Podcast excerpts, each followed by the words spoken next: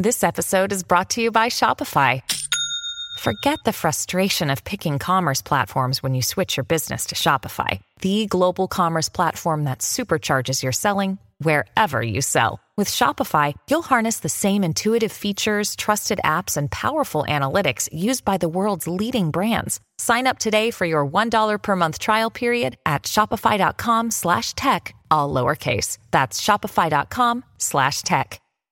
Another day is here, and you're ready for it. What to wear? Check. Breakfast, lunch, and dinner? Check. Planning for what's next and how to save for it? That's where Bank of America can help. For your financial to-dos, Bank of America has experts ready to help get you closer to your goals. Get started at one of our local financial centers or 24-7 in our mobile banking app. Find a location near you at bankofamerica.com slash talk to us. What would you like the power to do? Mobile banking requires downloading the app and is only available for select devices. Message and data rates may apply. Bank of America and a member FDIC. Hey everybody, welcome to this week's Q&As. No special announcements or anything, so let's just jump right in. First up, Dan Bailey wants to chime in in regards to the question about funny games.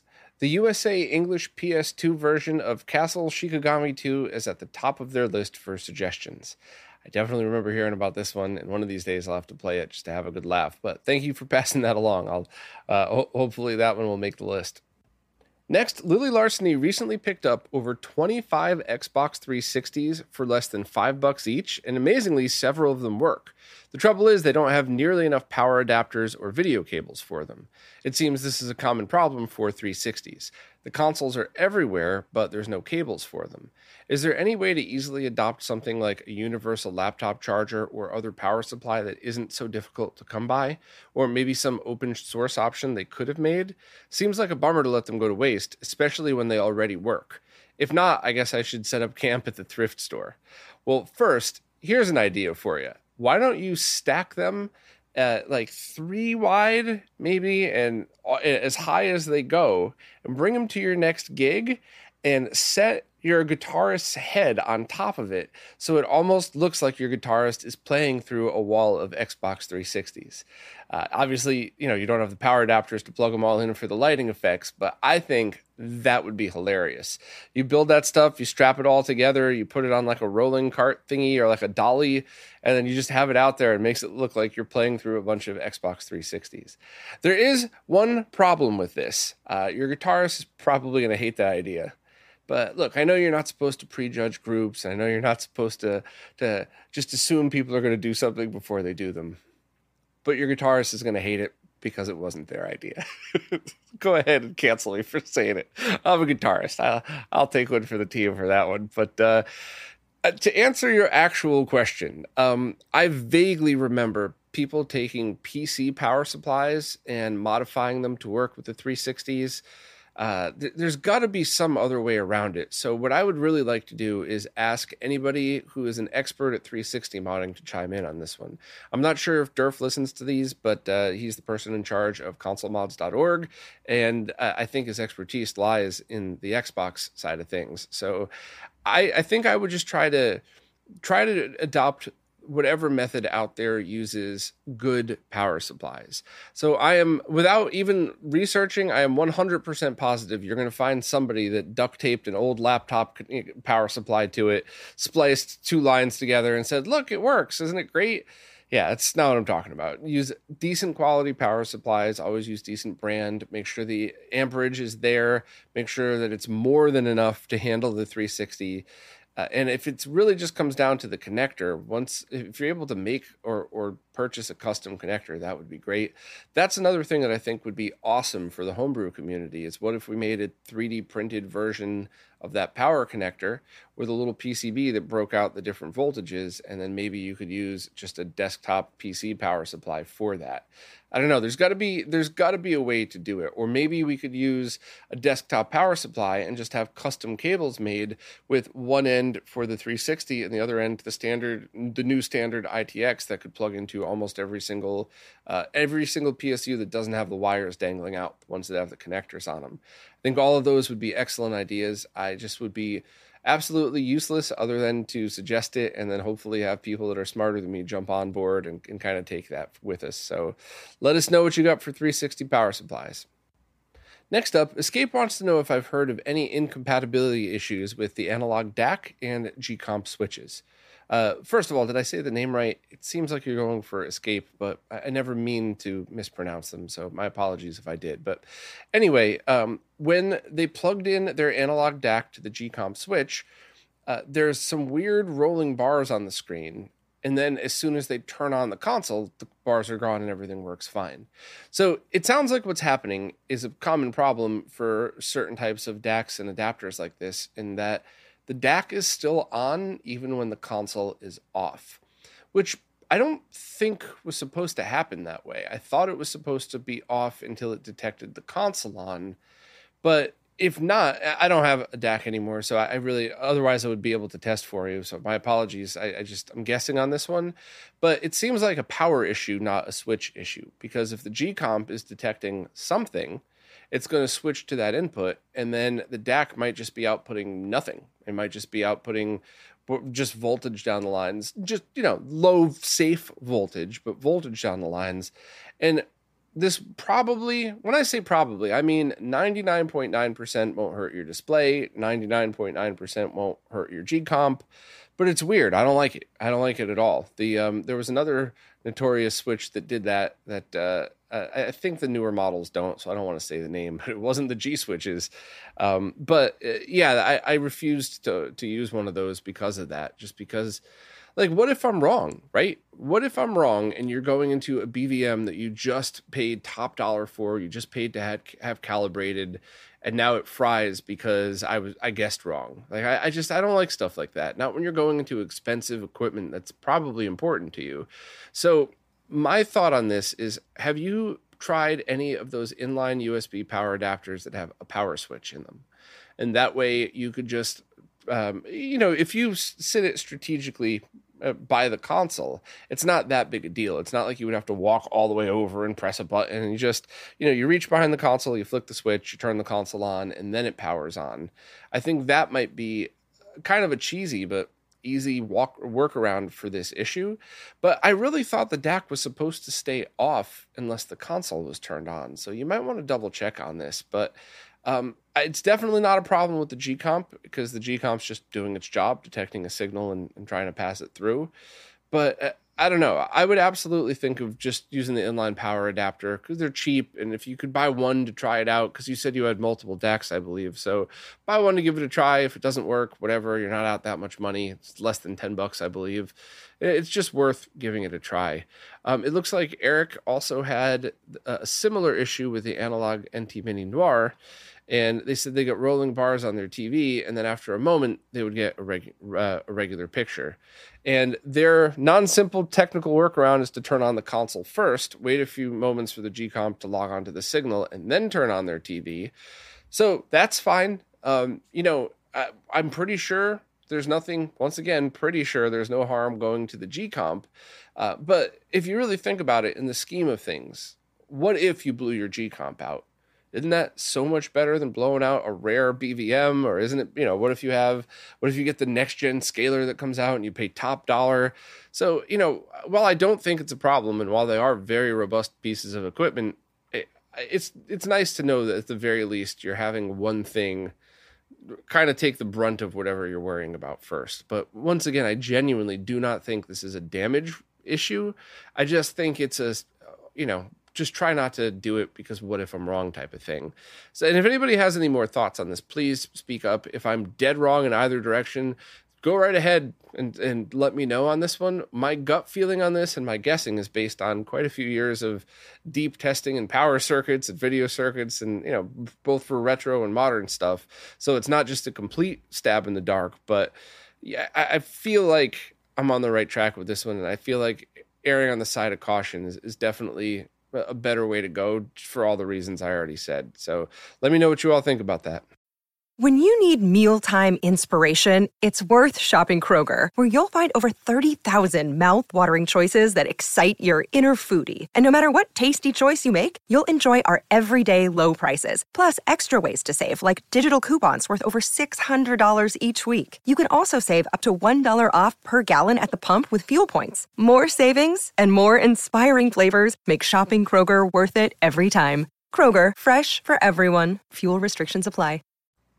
Next up, Tony Escobar wants to know about composite video switchers. They were thinking how nice it would be to connect some consoles to their Zenith HealthView CRT that only takes composite. Yeah, uh, and the good thing about it is because it's composite video, you're not really going to have to worry about a lot of the signal interference issues that you might get on things like RGB SCART switches. Because if you use sync on composite cables, composite video interference could leak into the other lines. But composite video is your signal. So going to get a cheap push button switch could very well work on the first try, meaning like, you know, buy some cheap thing from Amazon, AliExpress, eBay, whatever else, and just use it and not really worry about it. Um, also, you could find component video switches like this one. Somebody had recommended this on AliExpress. It is super cheap. I haven't tested it yet. I will be testing it in a week or so. I'll be doing a random stuff live stream soon where I'm going to be testing a ton of stuff. But if it's a manual push button switch, there's no signal detection it's doing the same thing as unplugging and plugging the cables back in. So if you wanted to have a scenario, now I know Tony for your CRT you only have composite video and that's fine, but if you wanted to have a scenario where you were mixing stuff like that into the RetroTink 5X, let's just say, you could just put composite video in the green lines and then have component video. So maybe it's a four input switch and two of the inputs are component and two are composite. Just have the two composite ones go into the green wire and then connect those to the RetroTink 5X. And there you have it one cheap switch that you could just press a button and have it connected to your tank. And then obviously you just need to toggle between component and composite on the tank. So for you, Tony, because it's uh, your CRT is composite only, I'll see if I could find an Amazon link for the cheapest one, which I think you should start with it. Because if you spend, I mean, it's been a long time since I bought one, but I think I used to see them for under 10 bucks. So imagine spending like eight bucks on a Switch and it just works fine. Maybe you get a little tiny bit of audio buzz or something. Leave it. Just you know, just totally leave it. The other thing that you could do is go through an Extron crosspoint, and then you could have, if that's a matrix switch, you could have every combination that you want. So put composite into the red jack. You can't use composite as sync on those, but you absolutely can put them on the red jack. I have that and that setup back there with the two CRTs from uh, my crazy experiment I've been working on. Uh, but that would totally work. So whenever you're going to your Zenith, you would press the composite video in and go to the Zenith out. And if you wanted to go to you know component or RGB, you would just select which other inputs and outputs they corresponded with. So um, you know, this I could have just answered your question with, yeah, here's a link to something cheap, but I wanted to elaborate a little bit both for you and anybody else who is kind of in the same scenario of can, you know, what about composite switches? Can I mix composite and component? And of course, you know, the G-Comp switch has its own dedicated composite input as well. So you could do component, you could do left and right audio, and you could either use that last one as digital audio or composite video. You have to pick one though. Uh, and I've never tried the digital audio one. That was really just a guess for me, but we'll see. But anyway, uh, maybe I'm wrong about that. But uh, I'll leave a link to the cheap push button ones, which you should probably start with anyway, just to see. Because if it matches the amounts of in- inputs that you need and it doesn't have any interference added, then it's a complete win for almost no investment compared to probably everything else that you have in your setup. So I'll drop a link for you. Speaking of switches, Justin Holt wants to know what I'd recommend for switching inputs in a very specific stereo hi fi setup. The chain is turntable, CD player, and tape deck into a switch, I'm assuming an audio switch, into the Sonos port into the home theater receiver.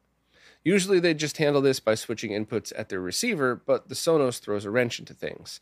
There's no monitor out from the receiver, so the Sonos has to sit between the audio devices and the receiver.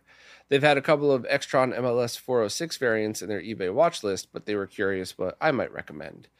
So the only thing I'm not understanding is why those need to go into the Sonos. Is that uh, in order for you to access that stuff from your phone as an uh, you know like an app on your phone. So you go over to your turntable you start playing and then you could mess with your stereo on an app. Um, if you wouldn't mind elaborating as to why i might have a different answer but the actual answer uh, uh based on the information i know is i would look for just an auto sensing audio switch and go from there. Just a couple of rca ins to a couple rca outs and see what happens. Now um, I'm giving this advice based on an average setup, a decent turntable, not nothing crappy, but nothing extravagant, decent tape deck, etc.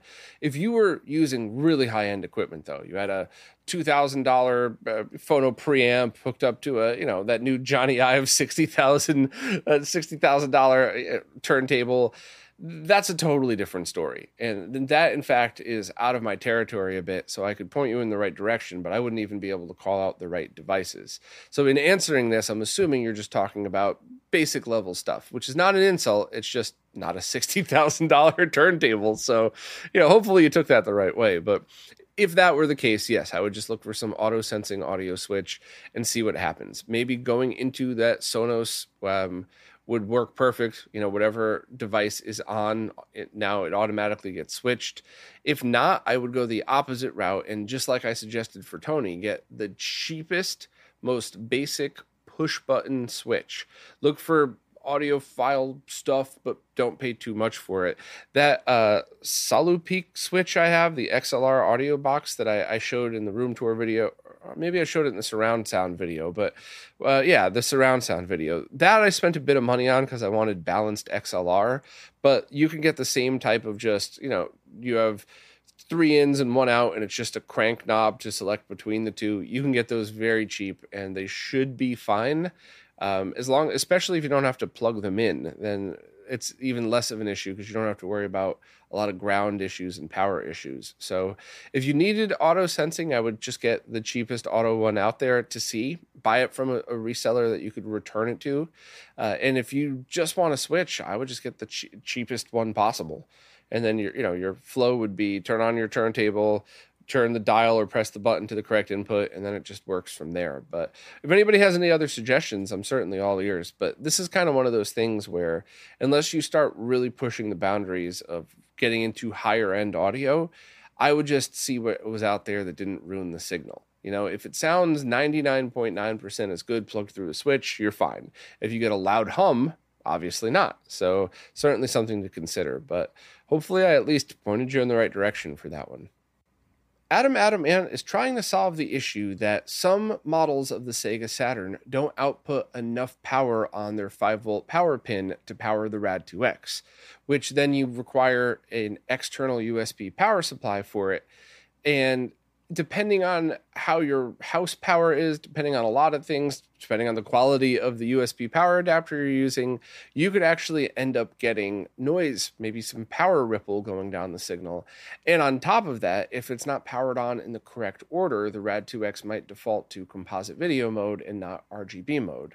So Adam was looking for a couple of ways around it, and one of them is to take the 5 volt output of the RePSU and run that directly to pin four of the mini DIN 5 volt DC in order to make sure that it's got the correct amount of power to it.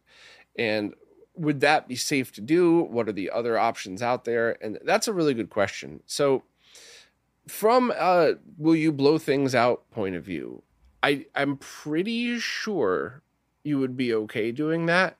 Um, the question I have is why is there not enough power going to that pin?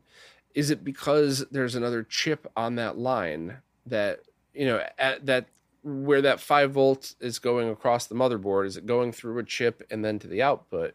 And does that chip draw too much power? Um, is there too much impedance on the line that might well that would drop the voltage not the amperage. But you know, basically, if you do that, are you going to send too much power back to something else and blow a chip out? And I don't know. You would have to ask a Saturn expert for that. Also, if it did zero harm whatsoever, would you just be at the same time getting the same sort of interference that you were getting with the Rad 2X? Uh, because would you be running power through something that's not cleaned up? So now you just have power ripple going through. I've never tried that either.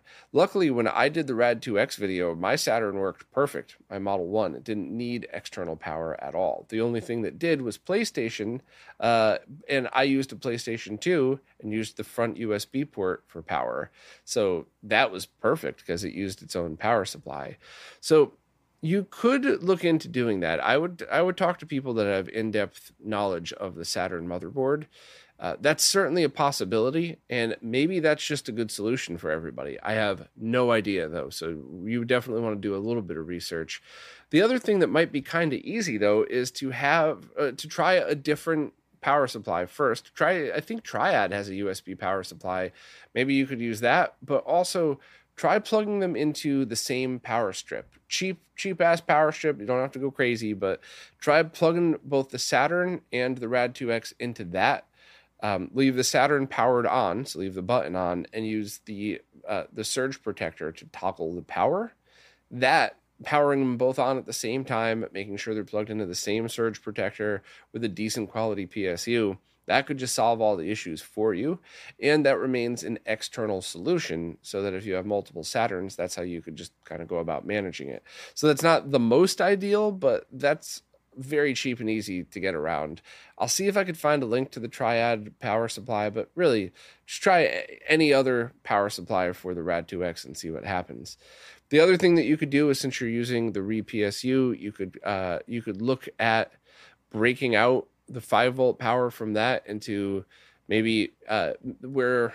Well, I'm not sure if that would work. I was going to say maybe where the power goes in, you could try to have something where there's like a little micro USB port there, so you could just connect the Rad 2X to that. That's potentially something that could work for you. But I don't know. I think maybe if you, I, the two issues I'm having are first of all, I don't I don't have in-depth knowledge of how those problematic Saturn motherboards work, why the issue occurs, and if this is something that's easily fixable by doing what you said. But also, what's the total use case for this? Are you going to be uh, always using it on one Saturn? Are you going to use the Rad 2X like a tool in your toolbox? Or like, oh, I'm going over my friend's house. They love the Saturn, so I'm just going to grab my Saturn and the Rad 2X and run. If that's the case, do you have a Saturn that is compatible with it? Uh, if not, if you only have this one, is it not? So if we can't solve the technical end of this, maybe the total use case we could work on. So give me some clues as to that, and we could kind of go from there. And maybe I could have some easier solutions, but a slightly better power supply just in case, or at least a different power supply plugged into the same surge protector and have them all, you know, use the surge protector to power on the consoles. Maybe that's a band aid for you. I don't know, but let me know and we can see if we could dig deeper into this. Next up, Oliver Clare had a question about the new Pixel FX HDMI adapter for the PlayStation 2 and how it'll affect things like using the link cable or the original AV port for light gun games. So, good questions. I have no idea though. Uh, they didn't really release much info at all about this stuff. So, here, but what I can tell you is Eh, what they could do, and this is all fact based. So, First of all, I think they're aiming for no cut mods, which obviously I'm a massive fan of, but I think that requires removing stuff to place the HDMI port in its place. So it I vaguely remember seeing a snapshot or two of the optical audio output removed and a mini HDMI port in its place for the Slim. And I'm not sure where it's going to be on the fat PlayStation, but either way, I'm personally okay with all of that. However, if they remove the link cable port then that functionality is going to be gone. Um, also, uh, for I don't know if it if they're going to remove the original AV port, but I think it's going to be like the Dreamcast, where you could still have dual analog digital output. You know, the original AV multi out plus the HDMI. If that's the case, then all light gun games will work exactly as if there was no HDMI mod. And I worded it that way because you know this isn't going to miraculously make it work on flat panels. If it didn't work before, it's not going to work now. But basically, if you have a setup that's already working with a light gun and you add this HDMI mod, as long as it doesn't remove the analog video port, that won't change. You can still leave it plugged into your CRT and then have HDMI just for streaming or to your flat panel or whatever else that you choose.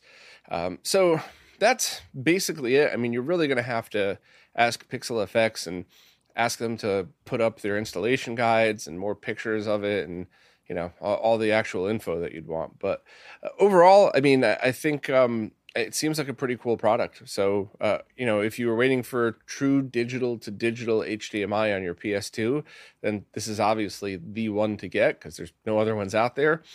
And if not, you know, getting a set of HD Retrovision cables and going to a Tink 5X is still an amazing way to experience it.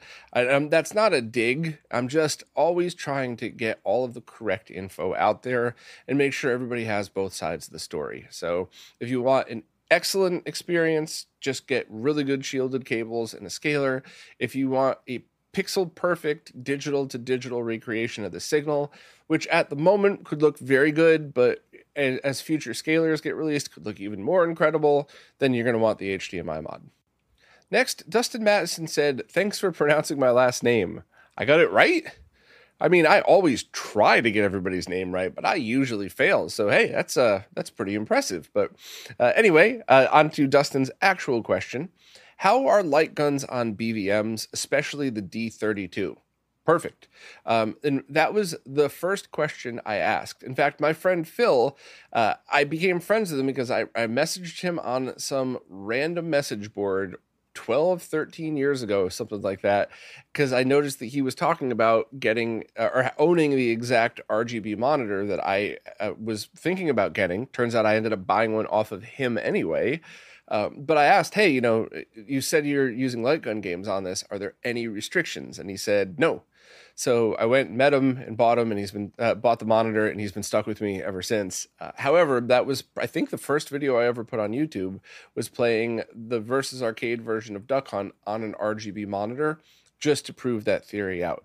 So works in composite, works in S video, works in component, works in RGB, would work in, you know, it would work if you converted it to an RGB HV 15 kilohertz signal, whatever.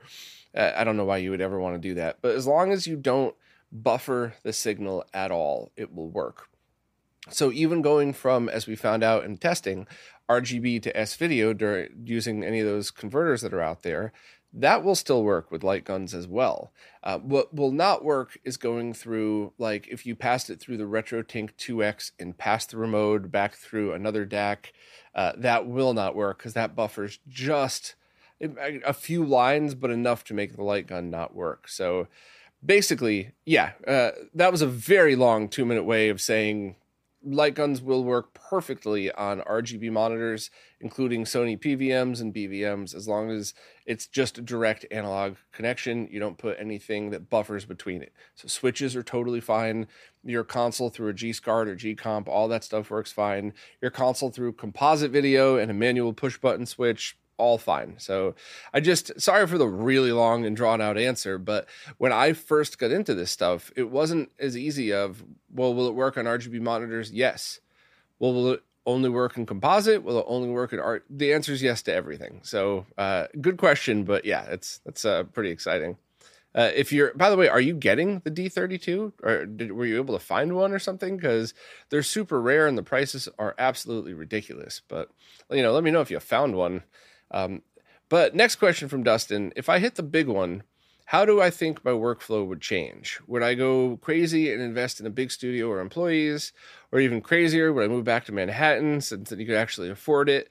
So yeah, I would absolutely big. Uh, I mean, if that Powerball was like seven hundred million dollars or something, I would without a doubt buy a, a small apartment right in my old neighborhood in New York City. I loved it there. I loved Manhattan. It it just it felt like it should have always been my home. I know how cheesy that is. I know. I get it. But a lot of the stuff they say about the city is true. And I really thought it was kind of like hippie woo woo when I heard people say the city has an energy to it, but it really does and I didn't realize how much until I moved away and then came back like a month later to visit some friends and I got out of my car in my old neighborhood and I heard the sounds and smells and I felt like my battery was recharging I know how cheesy it sounds. I know. Feel free to make fun of me, but yeah, I would absolutely move back to Manhattan. I'd probably keep this place and you know whatever else. Uh, but as far as retro RGB, um, I would live out my dream of only doing the stuff that I really love doing and only doing projects that either I, I, just have a blast doing, like playing DuckTales the other day. There are so many better gamers that could have played it. Uh, I think I watched Ron, the Handlebar Gamer, beat it uh, last year, and he made it look fun, whereas I fumbled around a little bit. I'd still do the stuff I love, but I'd stick to the stuff that nobody else seems to be doing. Uh, the weird things too, like the candy cap coin button, the SCART coupler, the HD15 to SCART. Nobody was really interested in that stuff, and I kind of saw the need for it. So I'd continue pushing that, but I would basically um, the whole website. If I, you know, if I won the big one, and didn't have to worry about pay, paying my bills. All the ads would be turned off on everything. I would basically make it an open source, not for profit company, and I would ask other people to kind of take over and run it. And I'd still do, I'd still probably work a solid week just because I like doing what I do.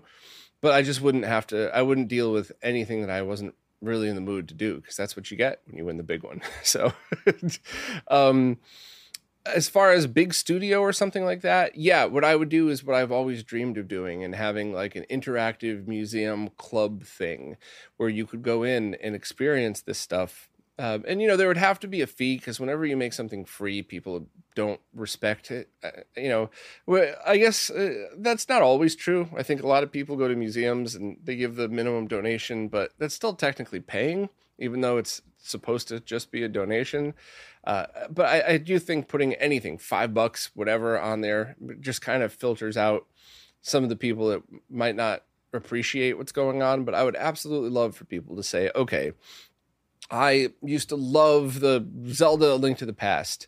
And I just want to have the best experience possible. So I would love to see them go into a room with a calibrated PVM or maybe walk through an exhibit where you could see all the different monitors next to each other playing the same thing. So you could pick the one that your eyes prefer. And then another room will have every one of those monitors with two shielded speakers, and you could put whatever console you want. I would love that. I would love to be able to build a place where people could come in and do stuff like that. And, you know, you want to watch your favorite old TV show? well email us and then say okay well we're going to look up the show and i'm actually dealing with this now i bought two versions of Absolutely Fabulous, and it looks like from season three on, one of them is in 29.9 frames per second, and the other one's in 23, whatever. So 24 and 30 frames per second. And I don't, is one right? Is the other one right? So I would love to have like a concierge service where I could say, hey, you know, I'd love to come in and watch the entire third season of Absolutely Fabulous on a, a square 4x3 CRT, because that's what it was shot in and it's only stereo, so I just need stereo. I don't need surround sound. I would love to have the ability to have somebody go, okay, we'll have something prepared for you Thursday at 10, and you walk in and everything's already set and everything's calibrated to be running at the perfect refresh rate. Or if it turns out it was 24, we find a display that could do 72, and that's how you're watching it. And yeah, I mean, I would I would really want to go above and beyond for stuff like that, but that would be negative money. That would be me after winning a billion dollars. That would be dumping, you know, buying a building. Eh, so dumping a couple million bucks into buying a building, filling it with this stuff, filling it with a couple of other offices just to have some income to pay the taxes on the place, and then have volunteers come in and work as volunteers. And yeah, that would be it. So obviously a lot of big pipe dreams here. I mean, there was a long answer to your question, but you know, I think we all daydream of what we would do if we won a ton of money. But it's funny if, you know, even if I won uh, private island money, you'd still see me doing some of the stuff that I just really enjoy doing.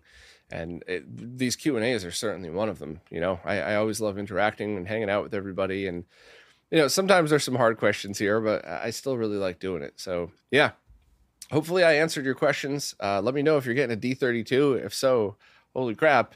Uh, and yeah, um, that's kind of what I would love to do if I want a bunch of money.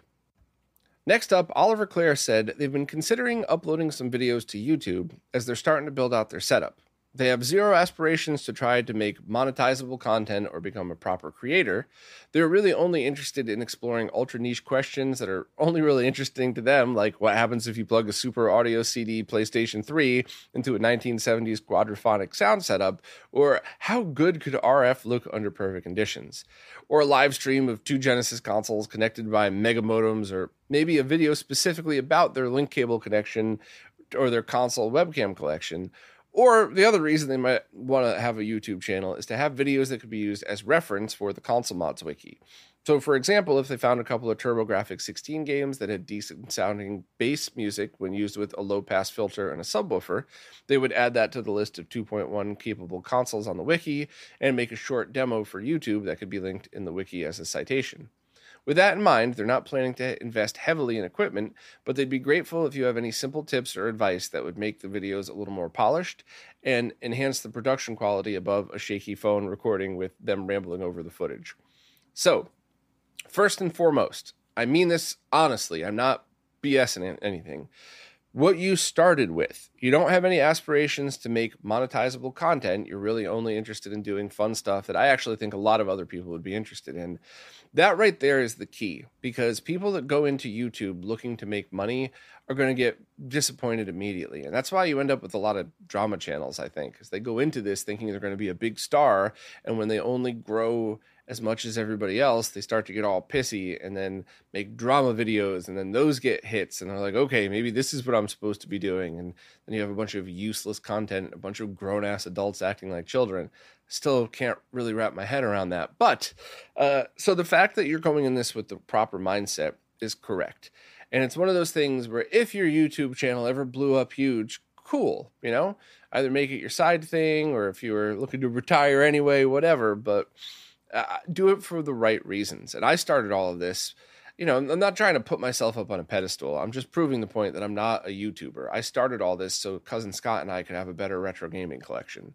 And then as we dug deeper into it, I thought maybe a couple of friends might be interested in this as well. And then here we are 12 years later or whatever. So your mindset is the most important thing when you're going into this. Now, for actual hardware recommendations and what to do, um, lighting is key 100% and camera is less important as long as you don't use a piece of crap.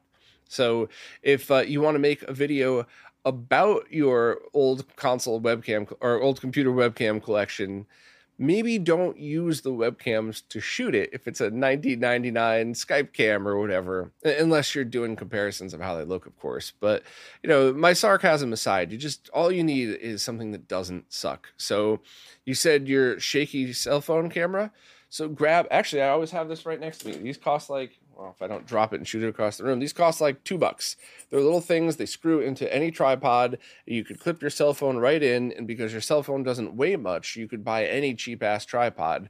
So having a tripod having an app with manual settings for your camera that is key um, I, there used to be good free ones you might be stuck paying for them now but see if you could hunt down a free app for that if anybody has any recommendations please let me know but basically tripod and making sure that everything is shot manually you have all your settings and your white balance here's the other thing um, i have all of this in my amazon store as well but this little thingy right here i think it was six or seven dollars and all you do is you unfold it, you get it in the exact lighting. So you would put this, like for me, I would put it right next to where my head is. And that is how I would calibrate the color to make sure that the white balance was correct in your shots. And you have to do that every time the lighting changes. So just a crappy tripod and clip for your cell phone, something to balance white balance, a manual app that's pretty much what you're going to need on the video side. And I would look into getting some kind of lighting. Uh, if you're in a super well lit room and you only want to shoot when it's sunny out, that would work. If not, um, these clip lights are so handy. I actually mostly use them during streams as I'm holding on an extra light in front of whatever I'm talking about. But sometimes those things really come in handy. Uh, on the audio side of things, you could get, and all of this stuff is right in front of me, by the way. You could get uh, lav mics that plug directly into your cell phone. You can get stuff that plugs into your cell phone uh, and you end up um, like clipping it on and it's wireless. But the best would probably be if you did it live and you just talked using your phone's crappy uh, you know speaker on there which by the way when i the first handful of in-person interviews i did i brought a lav mic and I also had my iPhone on that tripod. And very often I ended up using my old ass iPhone for uh, the audio. I just processed it afterwards. So, you know, try whatever you can, but I would have your shots and I would talk over them. And I wouldn't be afraid to ramble a little bit because then I would go back and I would get any decent mic even your cell phone, but you you have you build a little foam box and put your cell phone in the middle so there's no echo. But I would do that um, and I would uh, I, I would try to re-record everything. So there are free software out there where you could put uh, your video file in and it spits out a script and it's mostly right. But I would then take your you know your ramblings and then cut it down to a little bit more clear of a thought and re-record the audio. And once again, all you might need to do is just build a foam box for a couple of bucks and put your phone in it. You might just buy a microphone and and you know and do it that way. When I was in New York, I used to have a lav mic, but I would go and open up the closet doors and I would stand in the closet, couple you know just a couple inches away from the clothes and that is what would deaden the sound and remove all of the background noise. So uh, that way you could go back and you could use whatever free software. DaVinci Resolve is probably a good one to learn, and you could cut what you did down. So you might be able to make a 20 minute video into a 12 minute video that's a lot more streamlined and flows better because you already did it in real time and you cut back and re-record the audio. And that certainly helps from fumbling over any mistakes and you don't have to worry about memorizing too much because then afterwards you could just read your script over it. Uh, and then for post processing um, if you've done the lighting and the color correction you shouldn't really have to worry about video. For audio i really like the program iZotope Ozone. Now it's super expensive, but every once in a while you get it for like 50 bucks. I think there was some super sale a couple years ago and I got it the full suite for like 30 or something like that. And when this came out, this was like $1000 software. But really, you could use anything. EposVox has a tutorial that I used for a long time on how to use Adobe Audition to, uh, to process your audio. But basic things like noise filtering, compression, leveling, stuff like that. Just the very, very, very basics. You don't have to go crazy. Um, I guess Adobe has this thing online where you could drag and drop your file and it does it automatically. I thought it came out terrible, to be honest with you. I didn't I think I used one of the Q and A's as an experiment for that. Uh, but yeah, so uh, that was a really long answer. But basically, just take the time to set the video up right first.